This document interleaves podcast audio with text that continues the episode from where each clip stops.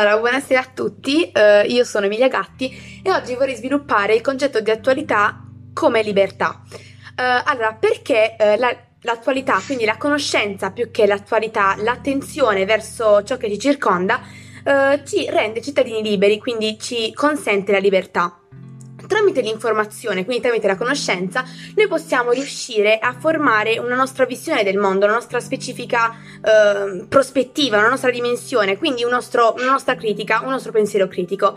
Questo però è una fase preliminare, è come ciò che serve, è necessario, ma purtroppo costitu- costituisce una dimensione prettamente solipsistica, individualistica e solitaria, che riesce a colmare solo un aspetto dell'uomo, quindi solo un unico aspetto di quello che è appunto l'aspetto di essere umano, e quindi la, la, l'aspetto della dimensione prettamente individuale e intellettuale.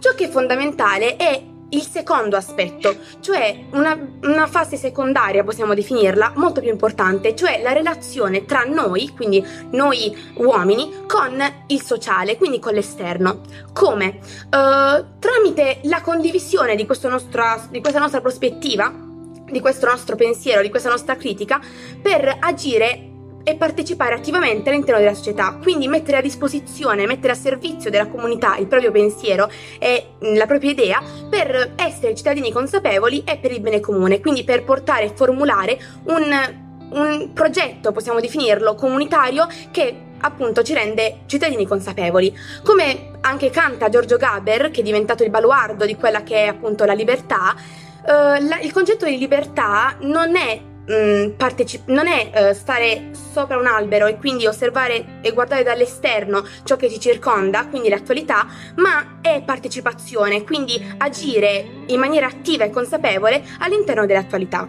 In questo podcast cercheremo di offrirvi opinioni, opinioni anche discordanti, opposte, convergenti, opinioni rivelatrici però di punti di vista, quindi visioni del mondo tutte valide, prospettive diverse, ma è proprio in questa diversità che si cela la bellezza. Cercheremo di portare alla luce differenti prospettive su un argomento, prospettive le cui divergenze generano dibattito, non contesa, quindi un, un ricevere e dare alla parte opposta sempre qualcosa, quindi sempre una ricchezza.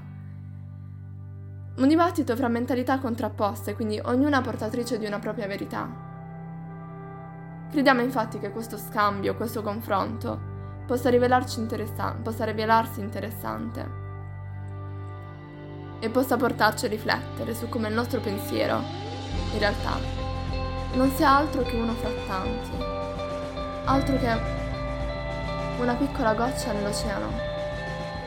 Quindi diciamo che il concetto di oggettività, normalità, alla fine non sono universali e tendono spesso ad annullarsi. Torniamo dunque alla domanda iniziale, cioè qual è l'obiettivo appunto dell'uomo eh, e quindi interno in relazione alla società, e quindi qual è lo scopo di conoscere e mh, appunto informarsi su ciò che ci circonda. Dunque, in merito a questo eh, vorrei leggere una citazione della giornalista, scrittrice e attivista italiana Oriana Fallaci, che scrive che chi ama la, mi- la vita non riesce mai ad adeguarsi, a subire e a farsi comandare. Chi ama la vita è sempre con il fucile alla finestra per difendere la vita. È un essere umano che si adegua, che, si su- che subisce e che si fa comandare, non è un essere umano. Grazie a questa frase noi possiamo capire e rispondere consapevolmente appunto alla domanda che ci siamo posti in merito alla creazione di questo podcast, e quindi capiamo che l'obiettivo dell'uomo in relazione al mondo, a ciò che ci circonda e all'attualità è proprio quello di autoaffermarsi, autodeterminarsi e porsi in relazione a ciò che ci circonda in maniera consapevole, quindi alla pari degli altri e non come succubo. Come su, come su, come.